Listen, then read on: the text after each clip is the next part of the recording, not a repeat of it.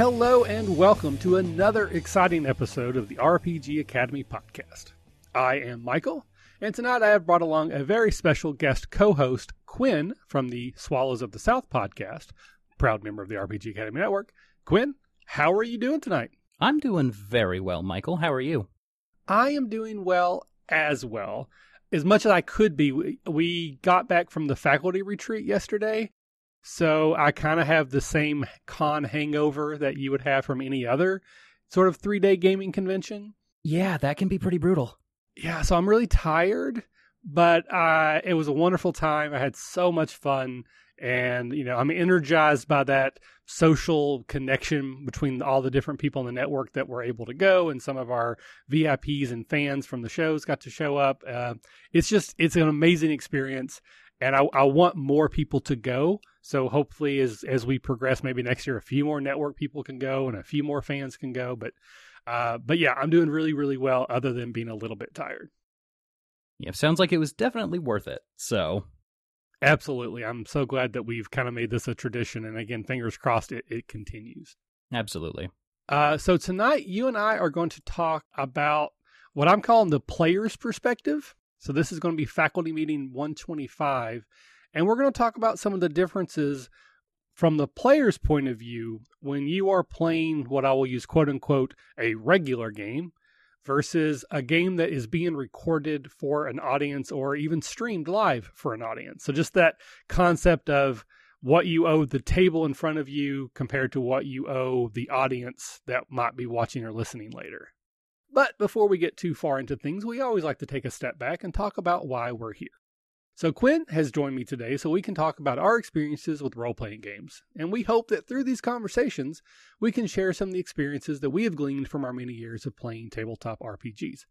But of course, we understand that the opinions we share and the advice we give may not work at every table every time. But there is one piece of advice that we feel is pretty universal. And Quinn, what is that one piece of advice? If you're having fun, you're doing it right. That is correct. So, no matter what game you're playing, the system or edition, what rules you use, don't use, or misuse. If you're having fun, you're doing it right. So, with that out of the way, do we have any announcements tonight, or today, I should say?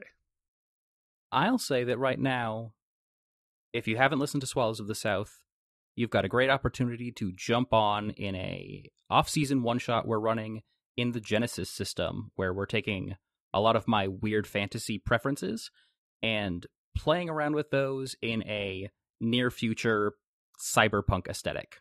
So it's worth checking out. Uh, we're joined by John from the System Mastery podcast, who's become a regular on our cast. So if you enjoy their stuff, you might like what we're doing over here. All right, very, very cool. Now, are you still running this as the GM or are you're a player in this? I am running this one as well. Okay. And are you familiar with Genesys, or is that like some like growing pain sort of situation? I'm relatively familiar with Genesys. I ran some Fantasy Flight Star Wars games a couple years ago. My group of players less so.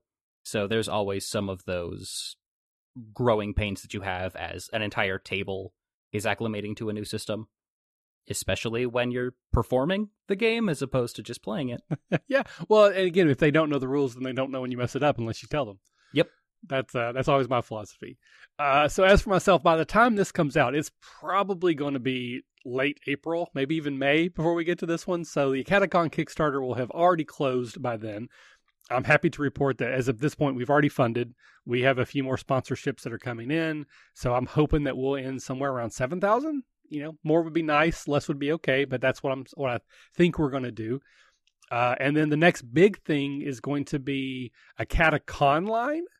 So, May 18th to the 20th, we're going to do an online convention where we've got a bunch of volunteer GMs from within the network as well as outside the network that are going to be running games over the internet. So, Roll20, Fantasy Grounds, or just Google Hangouts or whatever people want to do. And we're going to be selling tickets to those seats, to those games for like eight to 10 bucks.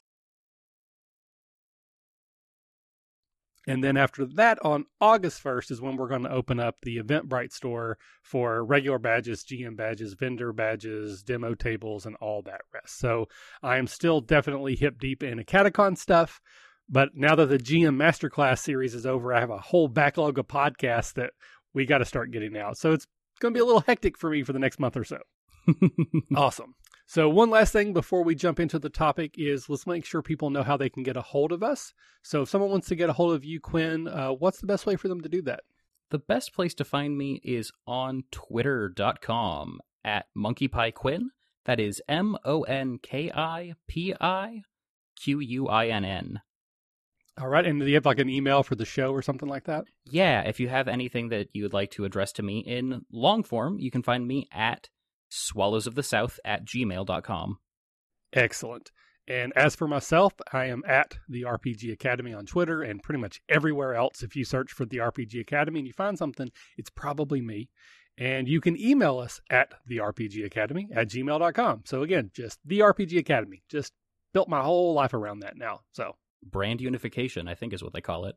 it that's the positive spin on obsessive compulsive issues. But uh, anyway, let's move on. So let's talk about this specific. We're going to jump into it. Player perspective. Now, this sort of came about from some Twitter conversations that you and I were kind of involved jumping in and out mm-hmm. of. And I don't I apologize. I don't remember the person that initially sort of queried into Twitter about, you know, what is or is there a difference between playing for your friends at the table versus playing for an audience? And you certainly have some opinions about this. And so we thought it would be a good idea to talk about that. So we're going to dive in pretty quick. But the one thing I'm going to say before we start is if you're even if you're just playing for the people around your table, and I shouldn't say only because that's what this game is about. You know, streaming and, and podcasts and stuff have, have, certainly exploded in the last few years and become very pop- popular. And if you follow Twitter, it seems like it's come become very in, integral to the hobby. Is that a lot of people are learning about the games through these and then going to game stores or going online and buying stuff. So we've sort of replaced the older cousin method of learning about RPGs. So they're very important. But at the end of the day, this game is designed to be played around a table with your friends, at least more or less. Just go with me here. Don't argue about that. Just say sure. But it's still a social game, and there's still an implied or explicit social contract that you're playing with your friends. Everyone should be having fun. If your fun overrides someone else's fun, that's not okay. And again, I'm a big advocate of session zero. Everyone take a drink. Me because that's too. so you can work out any of these potential issues before they become issues. Like, what happens if Steve doesn't show up? Does someone else play his character, or is his character not there? If Sarah's character dies, what happens? Does she come in at the same level? Does everyone get to loot her body? You know, is she going to be resurrected within the game system? Uh, where are we playing? When are we playing? Who's buying pizza? All those things that sometimes lead to problems. Just talk about them first in session zero, get them all out of the way, or as many as you can think of and you'll be surprised at how few problems you'll have because you've already discussed that. So, mm-hmm. with that sort of caveat already on the table, I'm going to turn it over to you, Quinn. As someone who performs both as a GM and as a player on actual play podcasts, what do you see as some of the core differences that you try to do or bring to the table when you're doing this? Absolutely. So, I'm going to start with some much more pulled back theoretical language that I think is actually helpful to frame this discussion. Sure. I think for most people, at most tables, when you're not performing, this isn't for posterity, it's not going to be edited, there's not an audience. You are engaging what I like to call process oriented play. The events of play, the interactions with the rules, what happens over the course of the session, each individual piece as the game moves along, is the reason that you're there. In my experience and my particular perspective on actual play is not process oriented, but is instead what I like to call product oriented play. You are performing a product that has certain goals, intentions, etc., which shapes the way that you will engage with moment to moment play, engagements with the rules, etc., etc., in such a way that might mean you're avoiding things that would be enjoyable to engage with during process oriented play in the interest of creating a more tonally cohesive product that is designed specifically with a listener or a viewer in mind. Okay, so a couple things, and again, I may be completely off base. Feel free to say no, Mike, you're dumb. But but sort of the two things that came to me as as you were explaining that is some of that depends on why you are producing your show, and this may be getting too nitty gritty. But I actually think this is super important to talk about. Okay, so for example, like when we do our shows called the trials, we are specifically trying to highlight the game. Uh, you know, we could we can get around an improv. Some of us poorly, some of us good. I'm pointing at Quinn, and just have fun without any rules whatsoever. So we don't really need a game to have fun. So when we do a trial, we are specifically trying to engage with the mechanics so that a, a, listener who's interested in that system will get an idea of how that might play at their table. So a lot of times I will specifically make choices in that game just to do that. Like if my character has a particular ability I haven't used yet, even if it's not the right thing to do or the best thing to do, I'll be like, I haven't done that yet. Let's do that. Because I just want to, again, give the chance to showcase the the mechanics or how the how the system works. Absolutely. And, and then the other thing that I would say from just a performer standpoint is I am probably more likely, and I think me as a person, I've actually changed my my habits a lot. So I'm almost now always performance thinking. I'm a lot less likely to get boggled down by minutiae or to even try to like push against the plot. Like if I know that we're supposed to go into the temple in a regular game, I might be like, I don't know why I want to go there. Let's talk about that. Or I might, you know, waste time. If I know we're on a show and I can know we're supposed to go in the temple, I'm going to find a reason to go in that temple. I'm going to make it as easy as possible on the DM or GM because I don't want to stress them out. I just want everybody to focus on trying to have fun within the framework of the game. Mm-hmm. So, am I anywhere on base with what you were talking about? Yeah, absolutely. I super agree with you. I think that for example, if you look at the episodes that we're releasing right now, our Genesys game, Chanel is playing a character who has a sort of like hardened exterior. She's very much in it for herself. But there's an understanding that as this is being performed, the resistance to engaging with things is sort of tokenistic. It is there so that at the slightest offer, she turns that away and says, okay, well, I'll go do it. Like, maybe grumble a little bit, but she's in for the ride. She's doing that for dramatic reasons, not for any sort of other reason. She's in for the story that's being told. And I think that talking about the trials and that sort of thing is very important because when I run shows, the content I primarily produce is stuff that is built with an ear toward being essentially an audio drama with the pretense of a game happening around it. Sure. And that is not everyone's preferred method of engaging with actual play. Some people actually really enjoy it as a way to key in on mechanical touchstones or to learn systems. You shouldn't be listening to my stuff if that's what you want.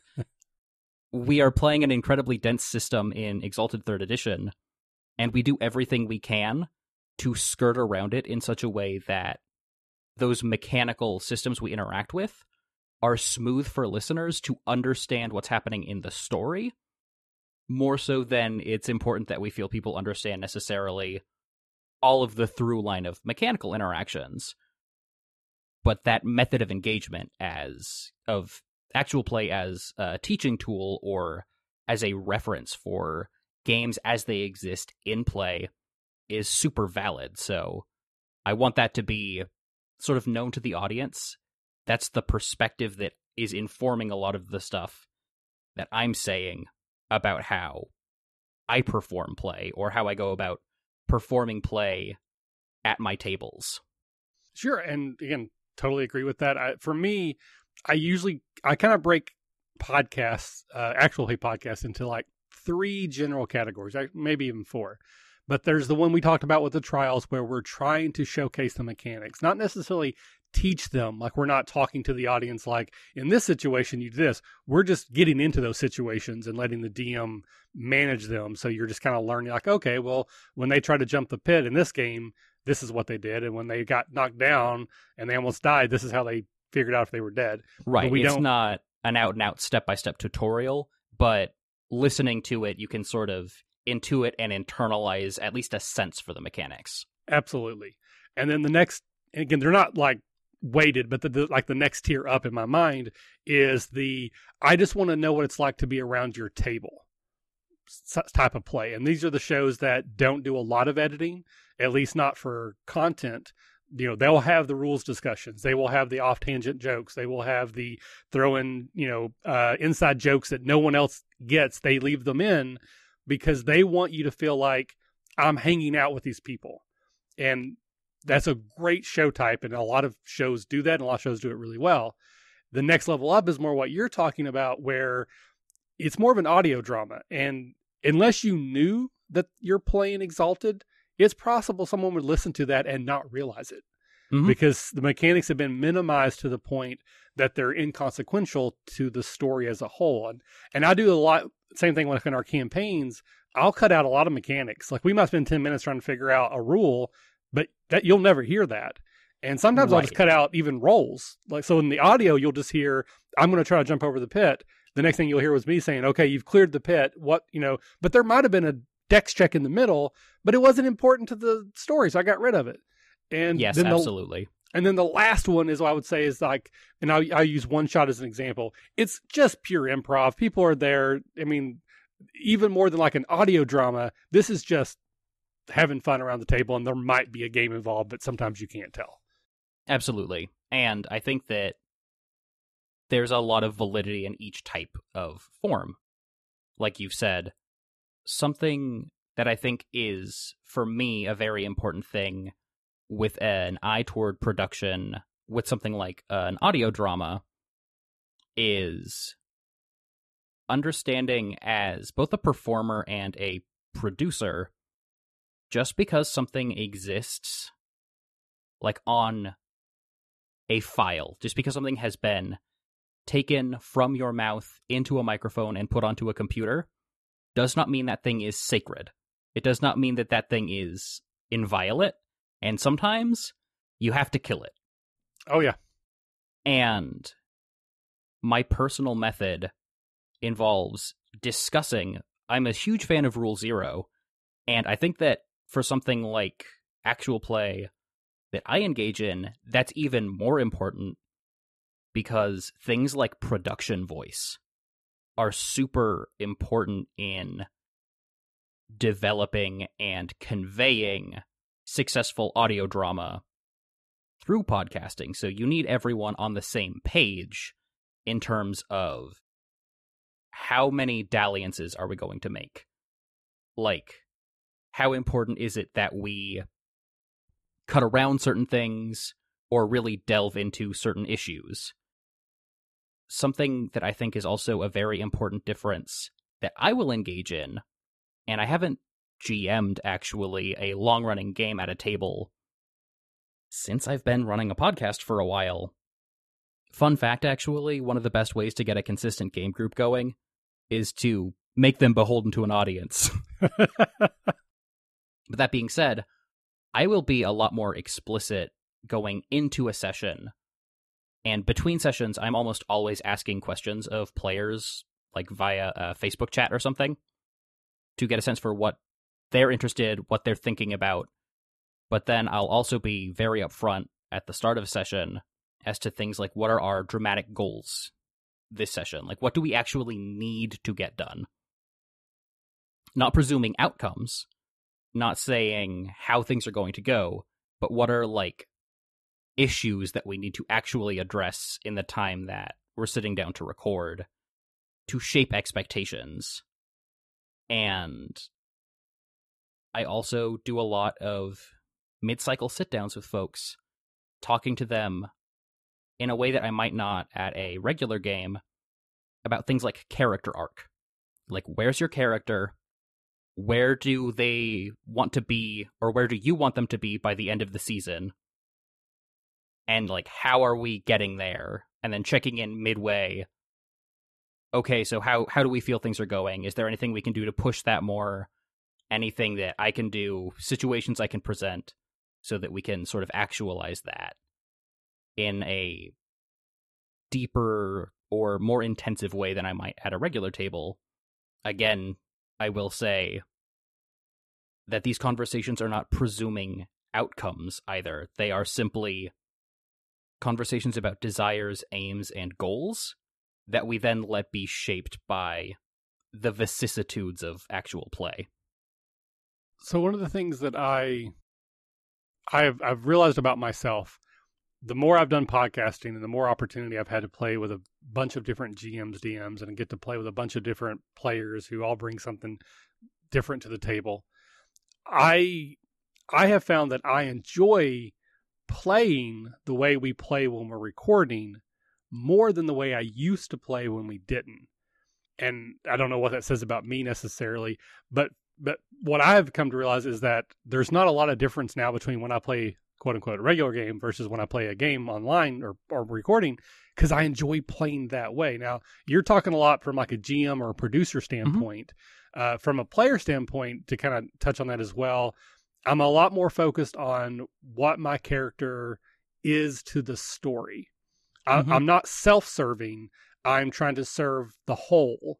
So, mm-hmm. you know, anyone who's listening to any sort of, you know, dramatic storytelling, there's there's things that you come to expect, particularly from like a Western uh, civilization, you know, three act story, arcs, uh, you know, betrayals and uh, revenge and all that kind of good stuff. So in a regular game, I keep using regular. I don't hate I hate that word, but what I mean is like a at home game, I guess. Mm-hmm. I, I might have my character building towards a moment, and then the next session have nothing to do with my moment. We've we've got on a different character, or we had somebody miss, so we went on a side quest so that we didn't miss. You know, Sarah couldn't make it, so instead of finishing our temple run, we decided to go and do this other thing for three hours and you know loot some goblins or whatever. But if you're an audience listening to that and you're listening to what you would kind of consider that audio drama, you're going to feel really weird and probably confused if we feel like we're building towards this moment and then we take a two hour or two episode tangent into some other territory unless it's handled very well maybe edited around or you know you release that as like a bonus track on the side mm-hmm. but there are certain expectations that the audience has that you have to i feel like be aware of as both the player and as the dm and I've also got to the point where I try to give other players the spotlight a lot more, where this isn't my scene. I don't need to be involved here. You go, and I'll just be quietly doing my own thing. Where in a regular game, I'd probably keep trying to introduce myself or get get some attention and that kind of stuff. Exactly. And no matter what you're doing, again, going back to that sort of social contract, role playing games are a social game, but the dynamic of that changes a lot for me at a as a player at a table for a lot of the reasons that you've outlined. And some of it is that process versus product orientation where if I'm just here for the process of doing this, maybe I will chime into scenes where I'm not carrying as much of the narrative weight just so I'm not feeling like I should be checking my phone or just even just getting invested in what they're doing but also feeling like but I'm not playing. Where at a recording, you should be doing as much as you can to bolster the voices of those around you, be very, very sort of teamwork oriented. And that way, everyone lifts each other up, and you're able to sort of follow those dramatic threads in narratively and dramatically satisfying ways that might have meant as a player of a game at a table, you spent more time than you might have liked sitting quietly on the sidelines. Sure, I'm I'm with you on that. I uh, again, the thing that came to my mind there is, is I'm I'm bad about this. Even when we record, I'm bad about this. Is I will try to quip you know, like I, especially if we're playing a game that's kind of funny, it's like I'll think of something you should have said, or maybe something like an NPC in the crowd, like, "Hey, you're an idiot," and I'll throw those in because I think they're funny. But if you're recording the game, not always appropriate. But on the other side of that, sometimes we'll redo a scene or a moment. You know, particularly if like if there's audio issues, someone sneezes or talks over somebody, or again I make a quip when I shouldn't have. We can say, okay, hold on, you know, audio crap. Let's all be quiet and you say that again. But there's also times when we've got to a big moment and someone gives their one liner and we're all like, that wasn't very good. We'll brainstorm around the table for a couple minutes and then we'll just retake that so that it sounds perfect for the character, which I would never do in an at home game. Yeah. So both of those things I think are super important. One thing that changes the actual feel of going through a game session is when you need to stop and be like, okay, we need to retake that. Or you were chatting when the dice were rolled. I need everyone to be quiet. We can take the result that we got right here. That's fine. But I do need a clean take on you actually rolling those bad boys. and then there have been several times where a character is like, okay, so what do you want out of this scene? Or what are you trying to do here? And then I swear the day that I realized that during recording, I can just turn off the recording and we just discuss things completely off microphone and then come back when we're ready was a very powerful moment. because sometimes you will be like, okay, so yeah, you're trying to like you want to have your big like comeback moment here. You want to dunk on this person, but you need to take a minute to sort of collect yourself and figure out what exactly line you want to take. So there might be some discussion about character traits between both of the characters in the scene, like suggestions or like kind of workshopping things around the table. And at a process oriented game, that drops things to such a dead halt that it can be very difficult to sort of reinstantiate the flow of play. Oh, yeah. But and this can be contradictory seeming, but sometimes by engaging in a fits and starts sort of process, you create a more fluid and coherent sounding product in the end because you're able to do certain things justice. And that is a part of why I say that the A part of AP is only a little bit actual there's a lot more actuality to it than something completely scripted. I I'm following the flow of play. I don't presume outcomes, any of that stuff. But there is a lot more sort of staging that can happen if something big needs to happen. So the one thing that I would say there, because I can imagine some people who are like, "Oh wow, I didn't, I never knew that, or I didn't want to know that. I wanted to to believe that these players and characters that I've you know fallen in love with that it's a more natural thing. Some shows maybe, not most the ones I've been a part of, but the benefit that I would give that is particularly if the moment's emotional, I am more likely to drop out of character and react as Michael. Where if we take a moment and take a beat, I can go, okay, Michael wants to tell this person to go pound sand, but Arami, who's trusting and naive, how would she react to this? And let me gather my thoughts and let me collect those so that when I am back onto the microphone and I'm talking in character, it it fits and it's not disingenuous to the character as established. Absolutely. Something that is, I think, super important to that end is emotional or dramatic scenes and you talked a lot about this in the masterclass with Jim, there's a natural reaction of people to want to cut the tension with jokes. And that's fine. Like, especially like at a table when sometimes you need to cut the tension because otherwise it can there can be unpleasant bleed, it can be a not ideal moment. And even if those happen at the table while you are recording, I will cut those to maintain tone. Players might have an aside really quick about something or other in order to make themselves feel better about how intense a situation has gotten. But I don't leave that in the audio because I want the audience to experience the constant ratcheting of that tension upward and upward and upward until finally it resolves. And if you you know, if you watch any sort of movie a lot, I'm I'm a, I'm sort of a movie aficionado. At least I like to think mm-hmm. that I am. I watch a lot of movies. There's a lot of interesting behind the scenes information that you can get, particularly today, like on Blu-rays and that kind of thing. Mm-hmm. there's a lot of elements that don't come into a movie until it's edited.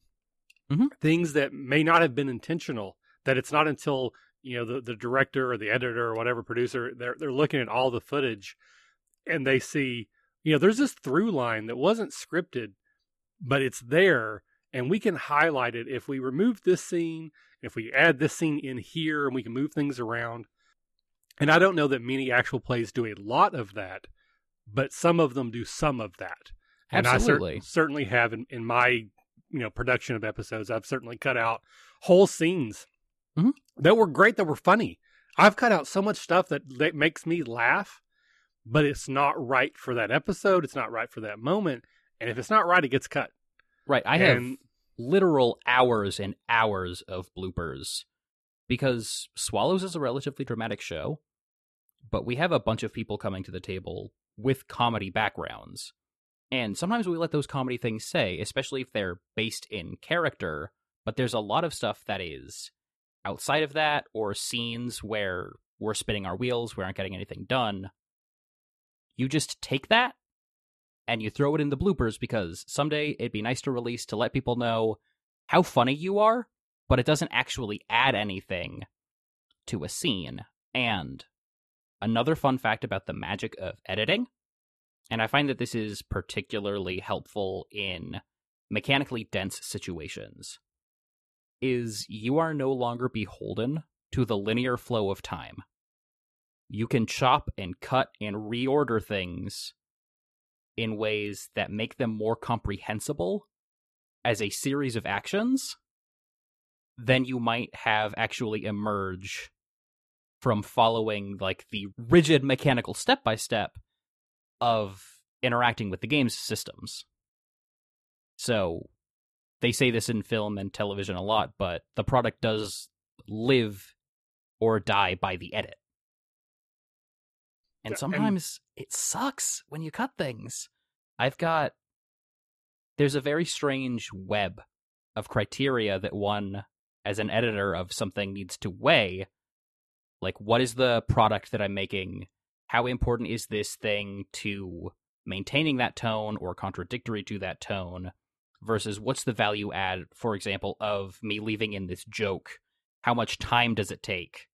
How much strain does it put on the diegesis? And sometimes I can't actually articulate and tell you why or why not. I cut something or left something in. It can be a little bit nebulous, but it feels right. Oh, and again, I, I think we, we're we're getting to the point where we're talking a lot. I feel like from like an editor standpoint or producer or GM. That's true. and I do want to I do want to focus it back on the player, but I Mhm. will say from the editor standpoint, you know, in our show, I try to cut out a lot of the ums and the ahs, but sometimes I'll leave one in just because it feels weird if you don't have any of them.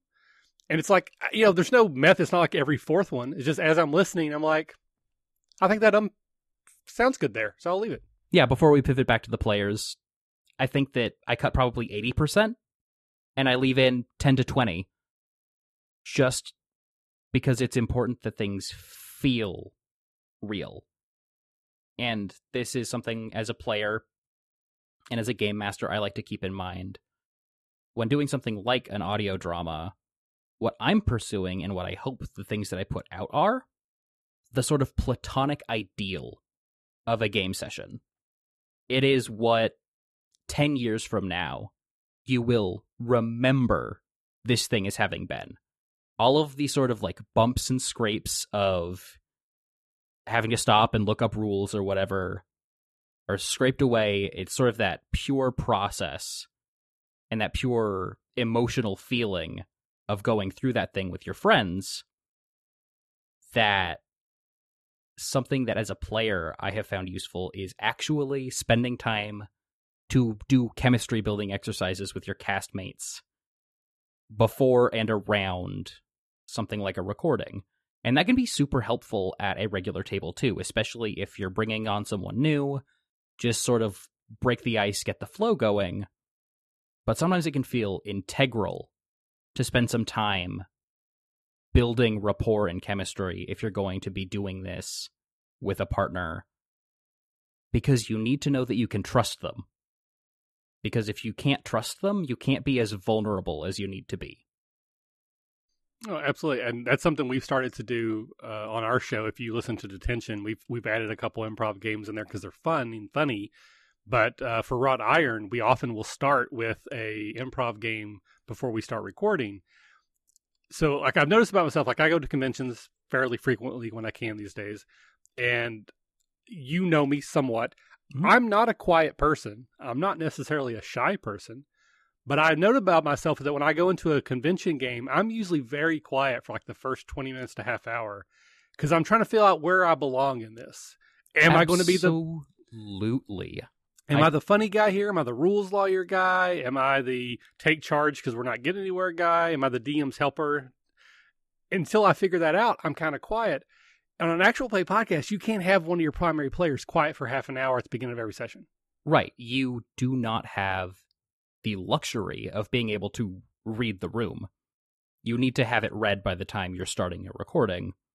But I take a lot of value at a table that I don't know that I'm coming into at something like a convention. Taking a minute, figuring out where everyone's at, what they're enjoying about playing, and then leaning into those elements as opposed to other things that I might otherwise lean into.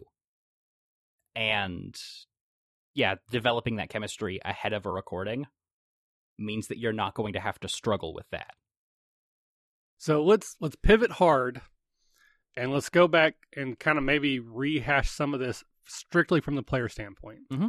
So we, we we've decided that we're going to be part of an actual play. We're going to assume that we have a producer, we have an editor, and we have a GM. Maybe that that's the same person. Usually mm-hmm. it is, but let's often. say that's often. But we've agreed to be on an actual play like myself, I had no improv training. Mm-hmm. And I still don't really have any improv training, but I do a lot of improv like activities because I role play so much now and I role play with other people who are improv improvers. So, how are you going to approach session zero?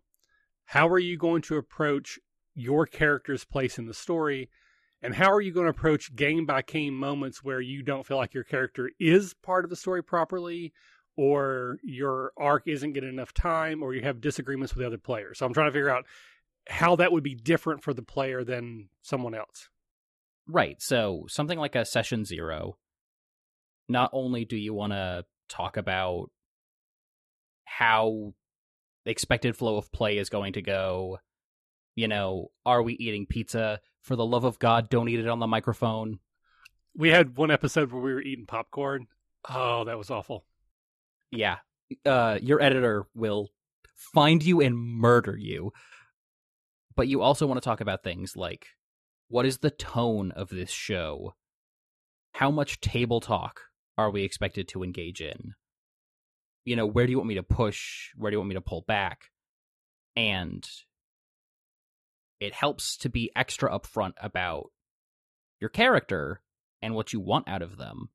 Sometimes with games there is a especially if a character has some sort of secret or thing that they're carrying around with them.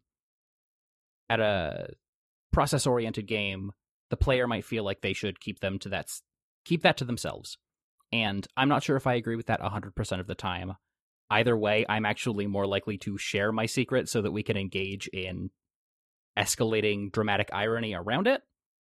But i think that it's especially important that the other people that you're going into a project like this with know those things so that they can help heighten and bring those things out from a moment to moment perspective super don't be afraid to stop and ask questions or clarify intent so that you can perform the best you can. It's like a director calling cut on a scene and then the actor being like, "Yeah, but what do I like? But what does my character want here? Like, what? what's my motivation? Right? What's my motive exactly?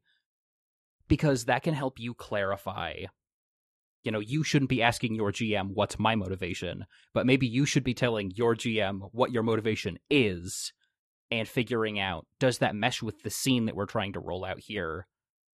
Because of editing and because this is a product, you gain a lot more from pressing pause than you do at a standard quote unquote game. So don't be afraid to do something like that. because it can help everybody. And you know, disputes can be one of those things if character or if players aren't getting together, if there's an uncomfortable character dynamic that's emerging that people don't like. It's also super important to talk about that and to talk about in like a long running format how are we going to ensure that this change sticks? Like what are we going to do to make this happen? And sometimes if it's like oh well my character's not getting enough screen time or what have you that can suck and hopefully your gm can work something in and talk to you about finding some hooks to keep your character motivated because as a group story even if things are focused on another character they shouldn't be present. There should be no characters present with no motivation or no hooks into anything. That's not great either. And especially like big conflict the kind of stuff that can end games. You got to try to talk it out just like you got to do at a regular table and it can really really suck but you also need to know just like at a regular game when to cut your losses when you're in too deep when this isn't what you thought you bargained for and try to be flexible as much as you can about transitioning out. You know if you can try to give some head try to give a heads up so that you can give a somewhat narratively satisfying bow on a departure. That is super helpful. But I also will never ask someone to endure undue psychological distress or duress because you're making a product together. Take care of yourself. Absolutely. So there's quite a few things there that you touched on that I want to kind of interject my thoughts and maybe we can have some further discussion. Absolutely. Uh, the first one, though, we'll start back. And we'll go back to the editor standpoint just for a second. I have done this myself, and I'm not saying I have not done this. I've absolutely done this. But if I'm giving advice to someone new who's thinking about starting a podcast, don't record your first episode and then put it out the next day. Record several sessions and see what's working because you might have two sessions in and realize, you know what, Sarah's not right for this table, so we're not going to have Sarah participate anymore. And you've got four episodes with Sarah that now you have no way to make sense. So play some games, get comfortable, and then start recording. Yeah, I will also tell you right now if you're thinking about starting a podcast of any sort, six months from the time you record your first episode you will hate your first episode more than you've hated anything in your life because you will have actually started to internalize and learn certain things, probably develop an editorial voice. That's not a reason to go and scrap everything that you've done, but that is something to be acutely aware of. And definitely, you want to develop a backlog, you want to develop chemistry, you want to know what the soul of your product is before you start immediately cutting and putting it out because most projects like this fail within the first six months to a year. And if you're not aware of that, and if you're not preparing for and around that, you're giving yourself that much more to trip over.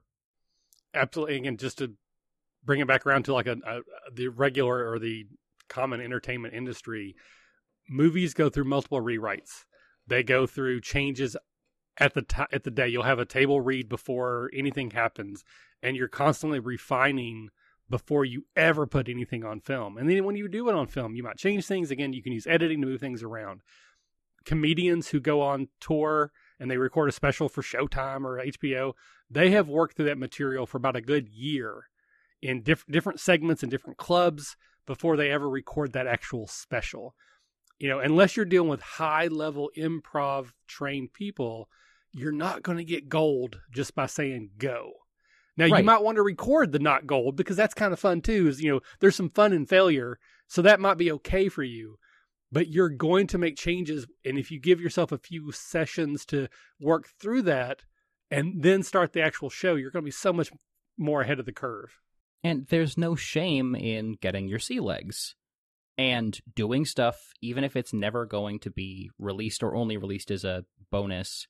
You're getting comfortable with things like mic presence. You're getting comfortable with the idea of performing. I know for myself, if I were to go start Swallows all over again, I probably would have made things more tonally consistent because we hit our stride at about episode 9 of the main series but it took us a minute to get to that upswing and that upswing is a commitment that listeners have to go through before they figure out the actual identity of the thing they're listening to. And that makes it hard for the audience to onboard themselves. So um, I want to talk a little bit about secrets because I've had this argument or this conversation several times on Twitter, and I am wholeheartedly in the in the arena, the corner that players should not have secrets, but characters can. Mhm. And you know there are a lot of people agree with that. Some people don't. I think the reason that I'm so wholeheartedly on that is because I think of it from a actual play standpoint, not from a around the table standpoint. Because if I'm playing with just my friends around my table and I'm secretly a drow or I'm secretly the prince or I'm I'm the assassin that we're actually chasing, that could be a lot of fun for me to enjoy that. But it's all my pleasure. No one else except maybe the GM who's in on it knows that I'm having a good time. That does not work for an actual play unless you can have like an aside where that person, you know, it's almost like a play whisper where they go, I'm the assassin. And you tell the audience, but you don't tell the other players. It doesn't work very well. So I'm always like, no, I want everyone to know everything because I think of it like a writer's room for a TV show. If half the writers in the room don't know that on the last episode we're going to have a reveal where it turns out the main character has multiple personalities and they're actually both the hero and the villain, there's going to be a lot of stuff in the middle that makes no freaking sense. Right. And I think that in my experience with the stuff I've done, players in the actual plays that I've engaged with have a lot more fictive responsibilities than they might at a process oriented table, and that ties into that. It is more like a writer's room. I run games, but they are not like my specially crafted darlings necessarily. They are something that live from the collective contribution and input on a lot of levels from the people I'm working with in a way that is substantively different. And to secrets, I would also say from a non-actual play standpoint, just a a process-oriented game standpoint, sharing those secrets not only can help make for more satisfying play. There's a bunch of psychological research that actually indicates that things like spoilers tend not to be harmful to entertainment or enjoyment of fiction. I will still respect anyone's stance on spoilers. I won't go around spoiling things, but sometimes knowing what to expect sort of prepares you for that so you can engage with something. And same can be true at a table. But I also think that that's really, really important because sharing that can be very, very important because session zero is not infallible. You might not cover everything that's very important to cover. Some things might emerge during play, some things might be around secrets. And sharing that means that you can get buy in from everybody because that is an important safety tool for making sure that you don't either upset someone or just like make someone have a night, you know? Like don't be that guy, don't be that person, don't be that girl.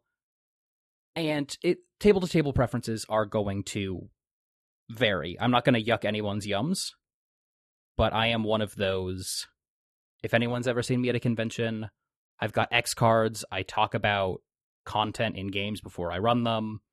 I want buy in. I care a lot about safety, and those are tools that I engage with to ensure safety. And I'm certainly not saying that people who don't use those tools don't care about safety, but they might have other ways of negotiating it. So, from a table safety standpoint, I actually also favor sharing secrets because I think that that can be something you know, you read stories about games that have fallen apart. How often is it there was this one person who had this secret and finally it comes out and then everything falls apart?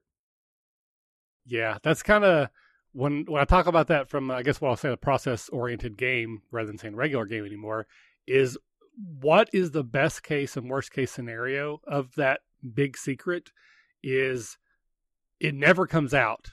You manage to keep it hidden the entire time. Well, congratulations, you never actually had that secret. If it Right. never comes out, it's as if it didn't exist. So there was really no point in having it anyways. If Yep. it does come out early, then it's not a big deal. Like, oh, you're secretly evil. Okay, well, we kill your character. Uh, if it comes out really late, you probably just pissed everyone else off and, and ended the campaign. Like, I don't think there's an upside that offsets the many, many possible bad things that can happen. But I, that's my opinion. I've, I've had the conversation on Twitter where people tell me about this four year campaign they had, and the last session, this happened, and everyone loved it, and it's the greatest game they've ever played. So my opinion is just that, but that's the way I like to play because it is the way I feel. Exactly. And I 100% agree. There's a bunch of potentially valid ways that people can engage with that stuff. They're just not concerned with my own preferences and agendas in what I seek to derive from play. And all of those reasons and agendas that people seek play are valid unless that's to hurt other people, in which case, go away. Yes, but but from a production standpoint, I think it also makes more sense to share secrets because if you're a character with a secret, that is integral to your character. And like when I'm envisioning my character, okay, uh, my character has this big secret. I want that secret to come out at some point in time. I want it to be dramatically appropriate. I want it to have emotional weight. And I want it to, to change the trajectory of my character or maybe even the, the campaign, depending on the level of secret. If all three players have something similar, it's not all going to work. So just like when you go around the table and go, I'm the fighter, I'm the wizard, I'm the rogue, you need to be like, I'm the character who has a redemptive arc. Okay, I'm the character that does this. If your characters are not compatible, it could, I'll use could because there's I'm sure there's exceptions, it could limit your ability to tell each person's story to its completion because they interrupt each other rather than complementing each other. Absolutely. And I'll pull a point of reference from one of my favorite movies of all time, Hot Rod, where they're introducing someone to their crew and they say their name and a thing about themselves. And literally everyone says, like, my name is my name and I like to party. and you don't all want to be the guy who wants to party because you're only going to or like you don't all want to be the secret lich because the third fourth time it turns out one of you was actually a lich it becomes unless this is exactly what you're going for it strains credulity and seems almost parodical and i would love to listen to an actual play that is parody oriented where everyone's secretly a lich but chances are that's not why you made that choice in the first place. Right. Yeah. Again, that was that was decided ahead of time on purpose because they were building complementary characters because they were actually not complementary, but the story they told made it that way. Mm-hmm. Uh, so the other thing I want to talk about was the where is it going? Mm. I think this is absolutely something that can happen at a process oriented table and probably should more than it does. But from a production standpoint, absolutely. You may be 20 minutes into a role play scene and someone raise their hand and go, What's the point of this scene? Like, what, where are we going? What's the end game? Can we start over and make this a five minute scene uh, and get all the information we need front loaded? Or, you know, at least move the move things around so that it's a little so you don't have to edit it all to five minutes. You just do a retake. But I think that's perfectly acceptable, and it's it's something that should be done a lot. Is I don't know why we're here right now. From a story Mhm. standpoint, I don't understand what we're getting from this NPC or what we're supposed to get from this interaction that moves the story forward. You need those moments. So if you're not if you're not getting there, absolutely call time out and be like, uh, what's going on? yeah, what is this scene? Because not knowing can lead to spinning your wheels, Or if everyone has a different assumption, everyone chasing that can create scenes that are just flat or weird or confused. And it's not every time you move scenes you need to stop and be like, well, this is the scene where. But a super important part of running a game, and again, games are a social thing. Part of playing a game is reading the table, reading the people around you, sort of keeping track of their like emotional states, what's what's going on with them, and if you notice that everyone suddenly seems to either be confused, not wanting to step forward, or you can pick up on the fact that everyone's running in a different direction. There's no shame in calling timeout, and I will say that for process oriented games as well. But sometimes at a process oriented game, it's just fun to sit there and sort of spin your wheels, like yakking it up with each other in character for 20, 30 minutes, and then re- only realizing at the end, like, oh yeah, we were supposed to go do like we were supposed to go to the tavern and like return this ruby or whatever. But in a product that doesn't fly as well or you're asking your editor to really sort of mine that for the integral portion of the scene. Right. And that that's exactly what I'm thinking of is that if we don't call timeout and we don't refocus ourselves, all that's going to happen is when I edit the episode, I'm going to cut it all out anyways. And I'm going to do a voiceover that says, okay, it's been two days and now you're at the temple. And I'm going to cut out the 30 minute, which might have been hmm. great. It might have been so funny. I'm crying, I'm peeing my pants, but it makes no sense for the story and it's just going to get cut. So right. Why not head that off at the pass and make your editor a lot happier? And as a player, maybe even be a little happier. Say, okay, I feel more emotionally invested in this story because we're moving towards something and I know what that is. Right. Sometimes the retake can be so much more satisfying. And that is something that I guess we haven't really said explicitly, even though we've talked a lot about the editorial process. As a player, think about the editor. Don't only perform out to your audience, but think about editorial concerns. And you don't need to know everything that goes into editing. But in that prior example, if you realize you're 20 minutes into a scene and nothing's actually happened, don't be afraid to call for a mulligan. Yep. Uh, again, mic technique, uh, which again, I'm not trained. I've just done this so long now that I know that if I don't talk directly to the mic, it sounds bad, and I have to I have to spend more time editing it and trying to make it sound right, and then it sounds artificial because I've had to overproduce it. Uh, so I've just kind of learned that over time. But I still have some of my players who, you know, they only play once or twice a month at my table. When we record, they don't always have the best mic, you know, oh, discipline. I can't tell you the number of times that I've had someone do this on a recording and then not say it back into the microphone. So I either just lose that if there's something else that distracts me from the immediate flow, or I have to stop and ask for a retake because you sound very distant. The microphones, at least that you and I use, uh, these uh, the, these dynamic mics, they're not sensitive. Gotta be right there. You got to be right up there. Yeah. Well, I'm recording in my basement right now, so if I had a sensitive mic, it's going to sound like garbage because you're going to hear the wife and kids upstairs walking. You're going to hear the furnace kick on, and and so I have to have something that to get clear audio, I got to be right up in it, and that's because that's just the, the, you know I'm not in a studio environment. I'm in a basement environment uh, mm-hmm. uh, with some moving blankets hanging down to try to try to dampen sound. So those are the things as a player you got to try to be considerate to your to your audience, to your editor, to your GM that talk into the mic and you know perform into the mic. And I can't tell you how much time and effort I spend trying to level everyone's voices and try to make everyone this you know the mm-hmm. same levels when they just don't talk to them. And I, and I do a lot of that with the mixing board. I try to do it ahead of time, but it doesn't always work. Yep. And, and right now, I have an episode of our Dark Discovery campaign, which is our Patreon only one, that I can't release until I have two people re-record three or four sentences each because I have to have them. The story don't make sense without them. But I have to have them re-record them because all of them got buried in some different one way or the other. They weren't talking to the microphone, or someone else talked over them, or whatever.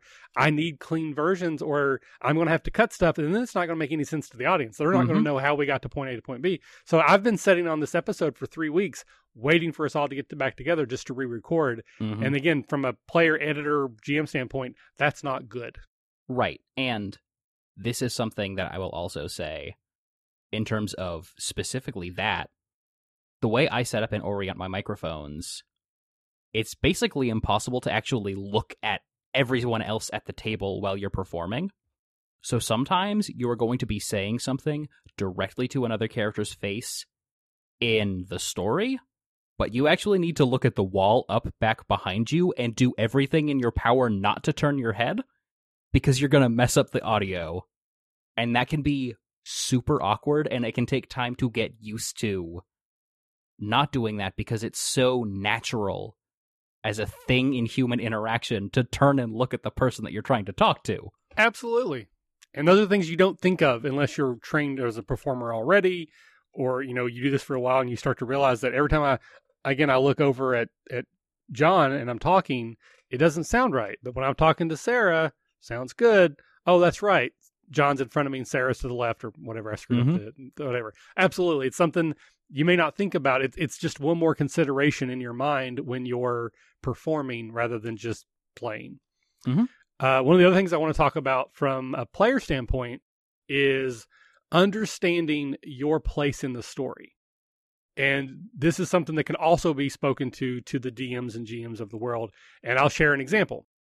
I personally think that our 13th age game is one of the best actual plays that we've ever produced. I think from a story standpoint, from a role play standpoint, there's just some amazing things happening. I know, having talked to some of my players, they don't feel that way. The audience does. Like I, I did a poll recently on Twitter asking people, like, what is their favorite actual play we've ever done, and that was tied as the top. So our audience loves that actual play, but some of our characters didn't care for it a whole lot. And I'm trying to come to terms with why that was. And I think what I've realized, because again, this was one of our first ones, I wasn't as educated as I am now. I knew in my head how the story was going to play out. And the first arc, which was unfortunately is the only thing we ever ended up recording, was the first arc, was very much about one character. The other two characters were very much side characters. But I knew that the second arc was going to change that. But I didn't communicate that to the players because I was still in the normal DM mindset where I control everything and you're just playing in the world.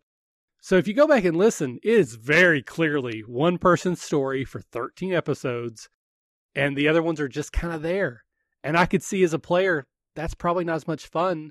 But if I knew, okay, this is what we're doing, we're building an arc. Season two is going to be my season. You know, you still get to be in there, but it's going to be all about my story. Mhm. Season three, then I I bet they probably would have been able to buy in a little bit more. But they they were playing a game where they're like, why are we here? It's not our story. Yeah, absolutely.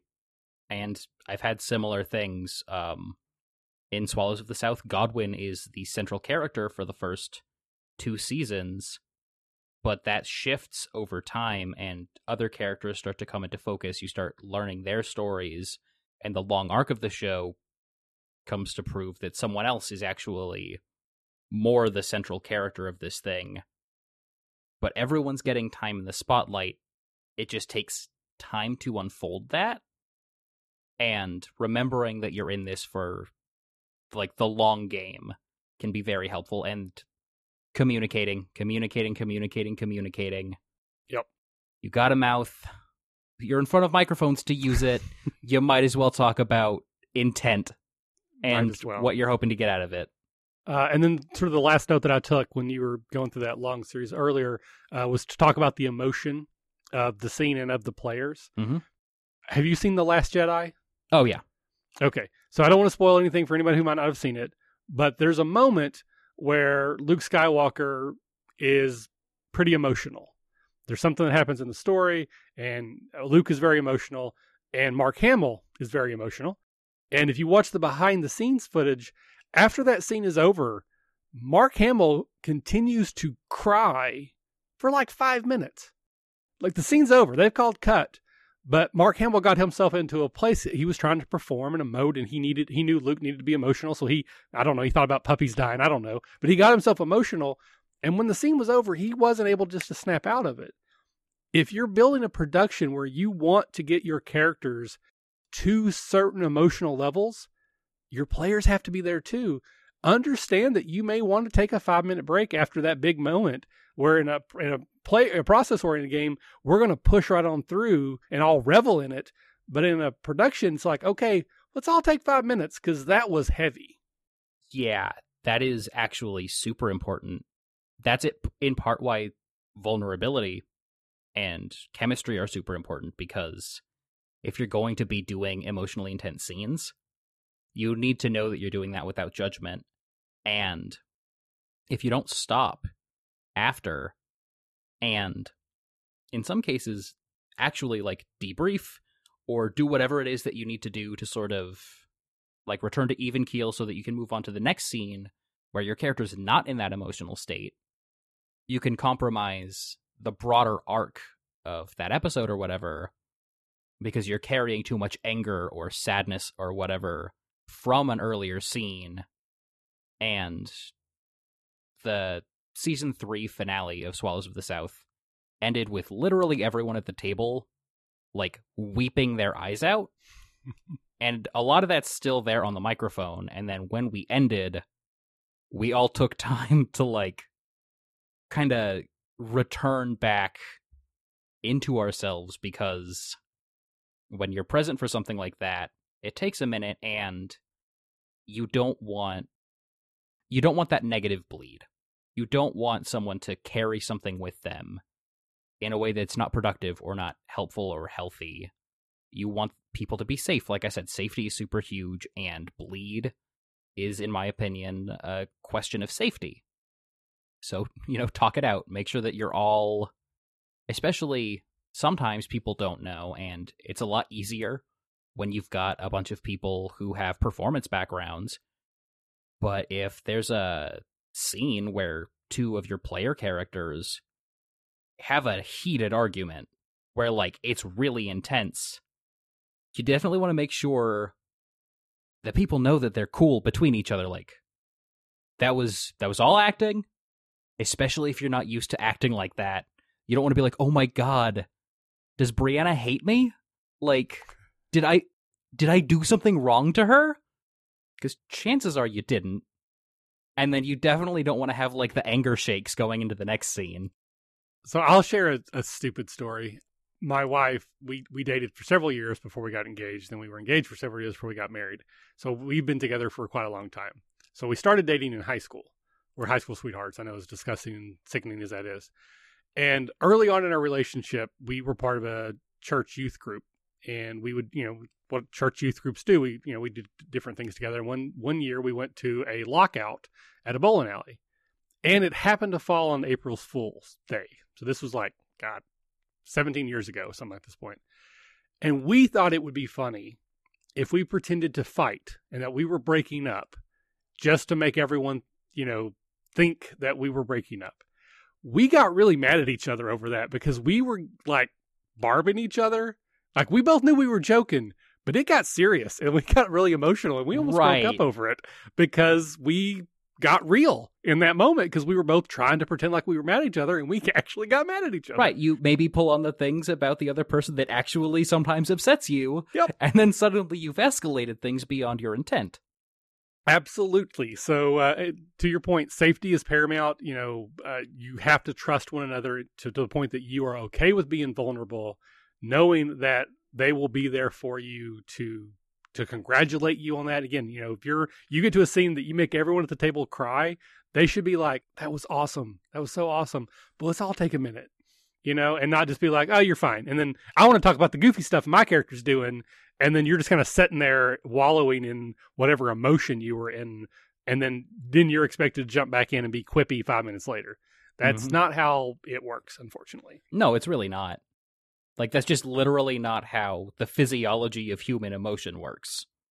And again, I'm not trained in that, but I I I watch enough movies and enough behind the scenes to, to know that that's not how that works. So mm-hmm. uh, ignorance can still be trained, I guess. Mm-hmm. Uh, and then sort of that's the last thing that I will talk about until you say something that makes me think of something else because that's how this works. Uh, and I kind of touched on this before, but when I'm playing in an actual play, I am much more likely to make decisions in character that I think make a more interesting story or help serve the story I think that we're all trying to tell, which if we communicate, I should know that. Mm-hmm. Currently in Wrought Iron, which has been on hiatus for a while, Caleb's got some life issues. He had a baby recently. Uh, hopefully, we'll get started back on that soon.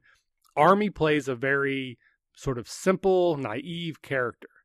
So there's a lot of times where something will happen, and as Michael, I will say, "Oh, we all know this person's evil, right? Like we're all agree." But the, you never heard that in the audio. But Army's all trusting, and I know that that's a bad thing for Army to do, but it's so much more fun because I keep getting Army in these terrible positions, and you know she walks out by herself alone at night.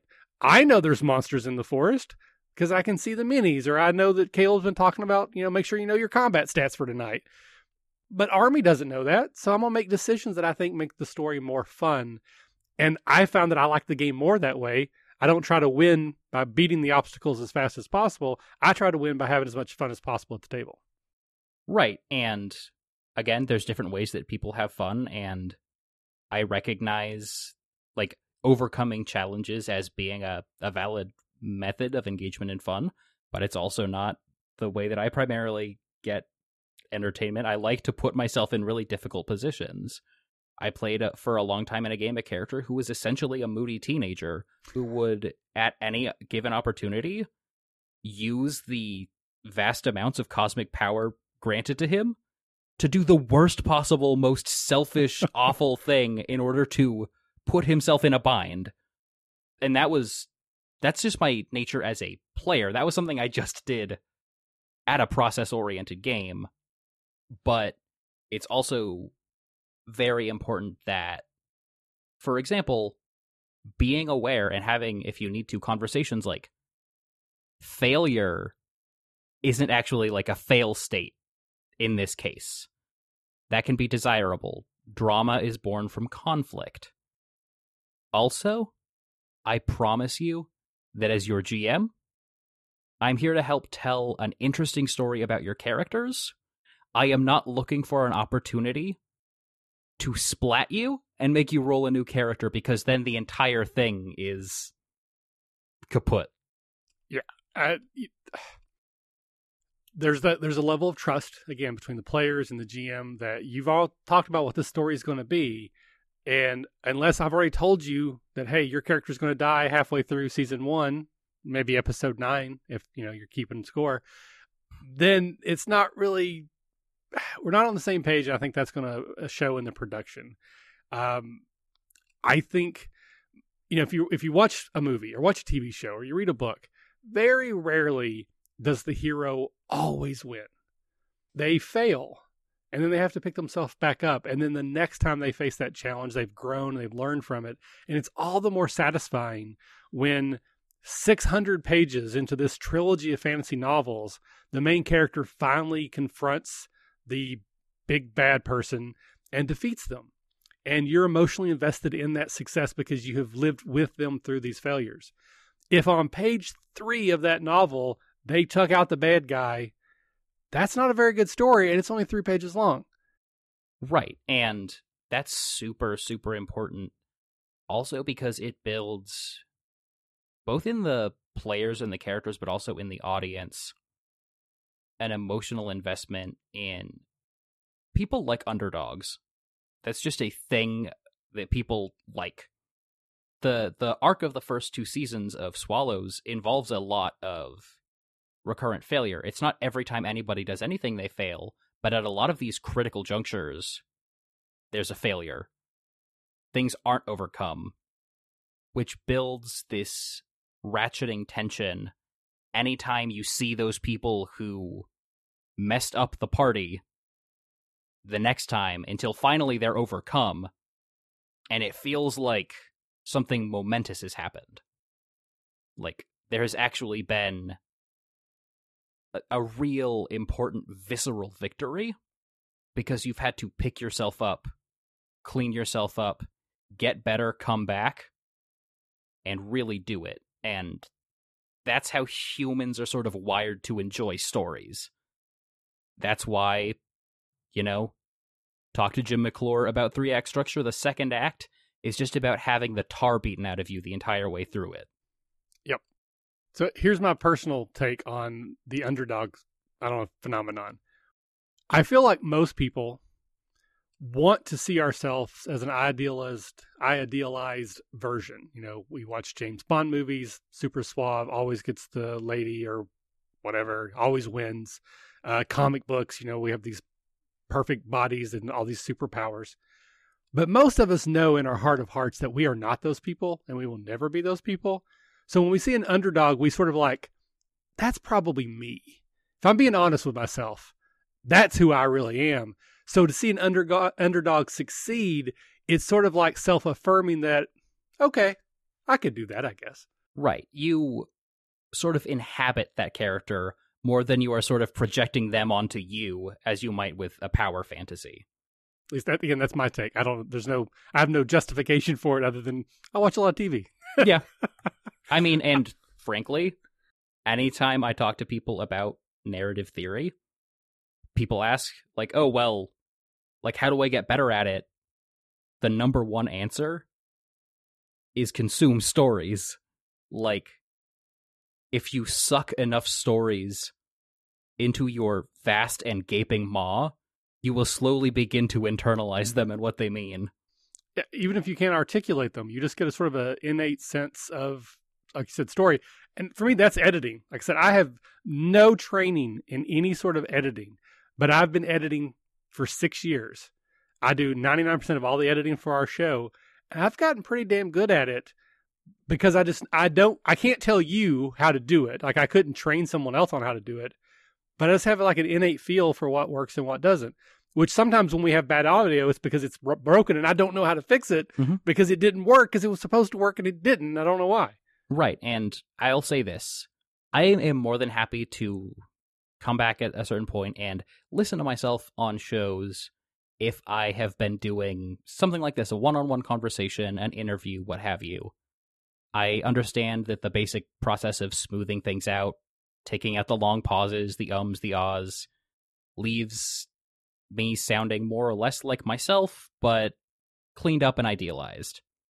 I struggle very, very much, unless I specifically know and trust the editor, to go back and listen to spots I've done on actual play shows because I know how important the hand of an editor is in shaping something like actual play and how much what I feel works about my own stuff lives not necessarily in my direct performance, but in the things I draw out of that and out of my players in the edit. Fair. So I always have a sense of dread where I'm like, mm, maybe this is the time I find out that I'm I'm not as good as I thought I was, and I've just been using editorial magic to make myself sound. It's good. all a lie. Yeah, imposter syndrome is real, guys. Absolutely. So I'll put you on the spot. Did you listen to our Satanic Panic actual play?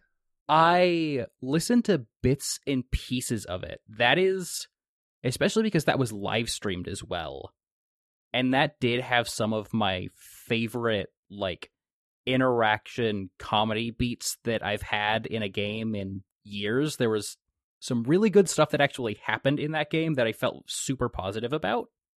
So there was not as much of a barrier because there was stuff that I already felt inherently confident about.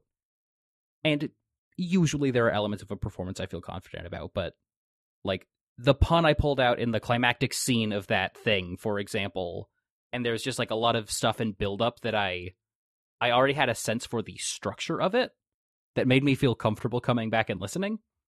But for example, even though I love the editorial work that James D'Amato does, I haven't listened to either of my runs on one shot just because I know James is a little bit looser with his edits, and I don't want to go back and be like, "Oh, you fool."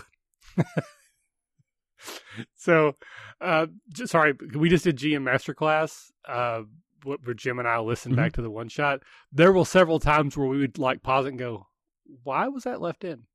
you know. Again, this was many years ago. James might be a different editor mm-hmm. now. He's still a great editor, but there were a couple moments where like, Yeah, that's something I would have cut out. And I also know that his approach is demonstrably different than mine in terms of the process he goes through to edit. And that's fine. He produces really, really good stuff. Oh, yeah. But there's stuff that I know that I'm personally self conscious about that probably no one actually hears or picks up that I will go back and I'll listen to and I'll be like, James, why did you do me dirty, buddy? oh, well, I will say again, back to the Satanic Panic, I feel like you were the MVP of that. Going back and editing, you had all the best lines, and you still have one of the best lines I've ever had the privilege of being a part of. I won't spoil it in case someone wants to go back and listen to it, but Quinn was the MVP of Satanic Panic, mm-hmm. especially I think in the third episode. There's a moment that just had me laughing out loud, like guffawing with laughter, and I loved it. So thank you for that.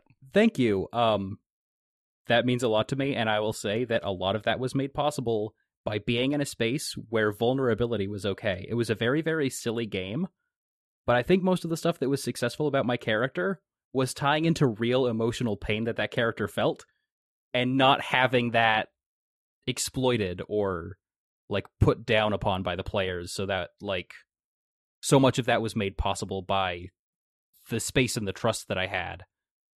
So also I'm a monster and there was just a lot of puns that escaped me over the course of that thing. So but yeah, that means a lot and gosh, it was a fun game to play. It was. It was really, really good.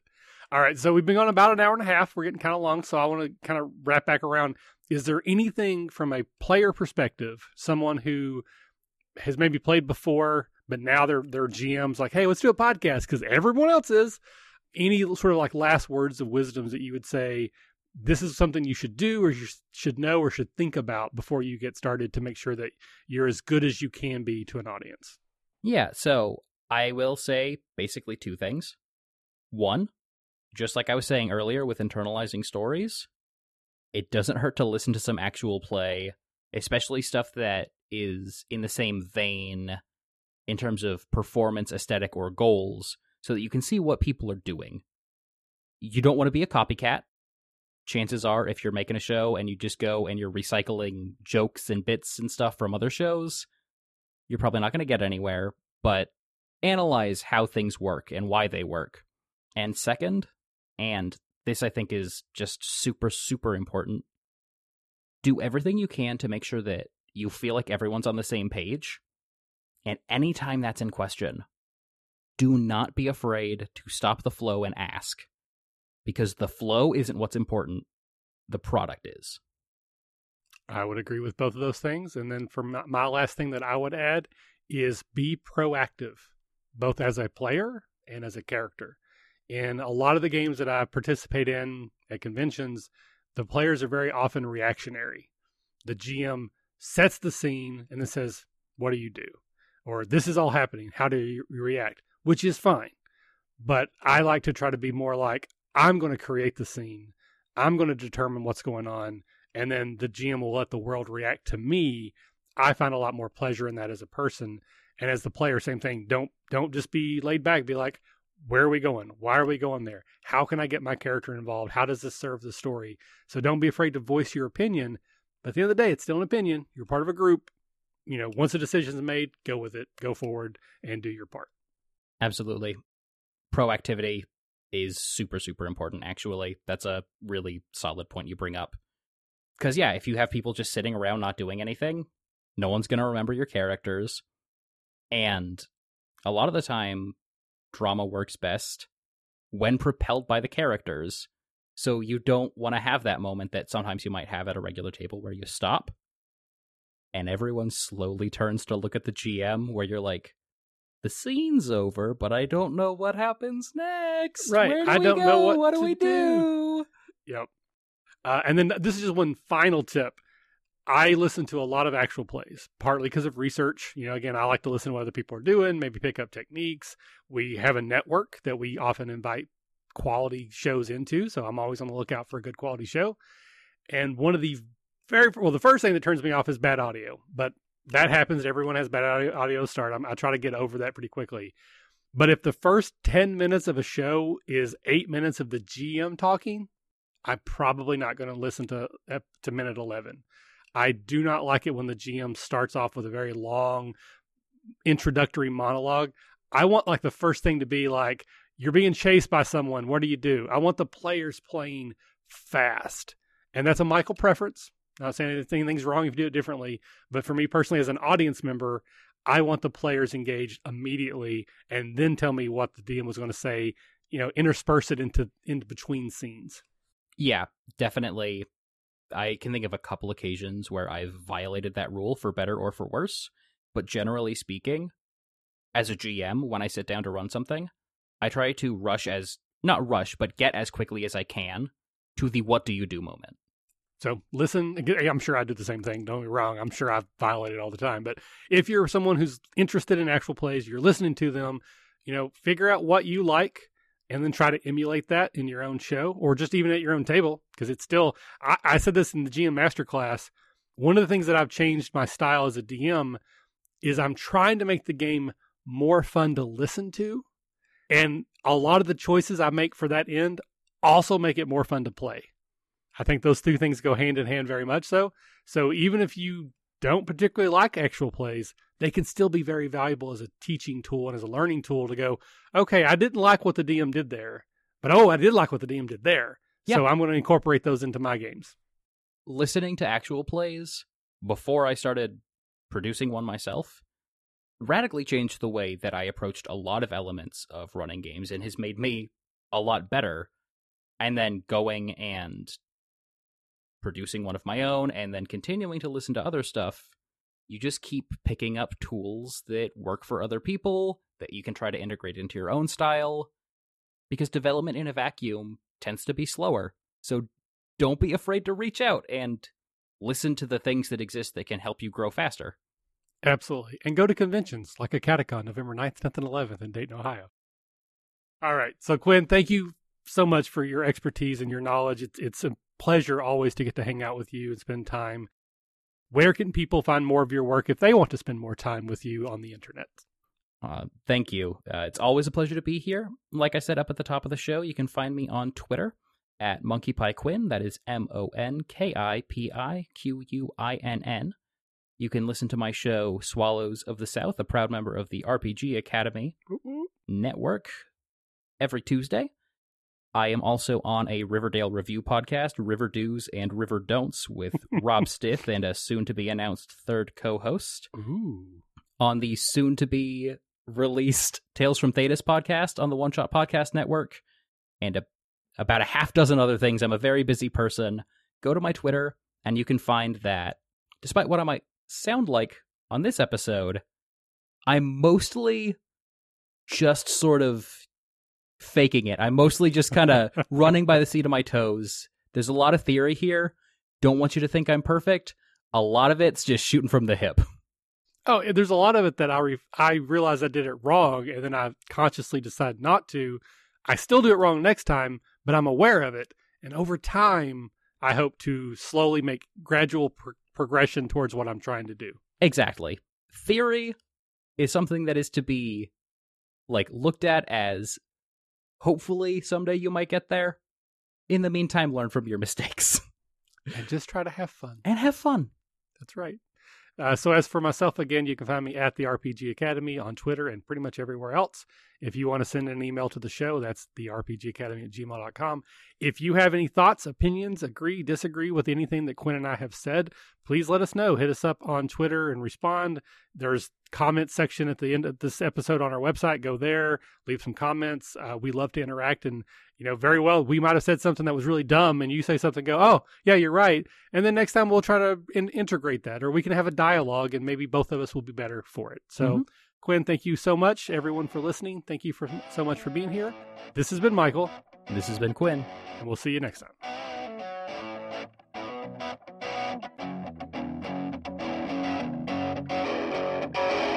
Thanks for listening to the RPG Academy podcast, the flagship program of the RPG Academy Network. If you enjoy what we do here, then please check out therpgacademy.com and visit our site partners for additional entertainment and gaming advice. We do this out of love for the hobby and for you, our fans. The podcast and site content will always be free for you to enjoy and utilize. But we do have expenses related to the show. If you'd like to help out in any way, please visit patreon.com slash VRPG Academy and check out the rewards we are providing for your monthly pledges. We use all funds that come in to improve the show and give you better content and quality. And if you don't have the coin to spend, don't worry. You can still help us out in many ways. You can subscribe to our show on iTunes and or Stitcher Radio. You can leave us a five-star review. Also, if you clear your cookies and you visit Amazon or the DriveThruRPG site through our portal, we get a small percentage of what you pay, and it doesn't cost you anything extra. Just like any RPG, our site works best with open lines of communication. We love talking with our listeners about everything. Please contact us with any questions, concerns, and comments that you have. We also love to hear feedback and experiences from your own games. You can email us via podcast at therpgacademy.com and reach us on social media such as Facebook and Google Plus at the RPG Academy. But Twitter is usually the fastest way to reach us. You can find my favorite co-host, the Caleb G, at the Caleb G. And you can find my favorite co-host Michael at the RPG Academy. Thanks for listening, and as always, if you're having fun, you're doing it right.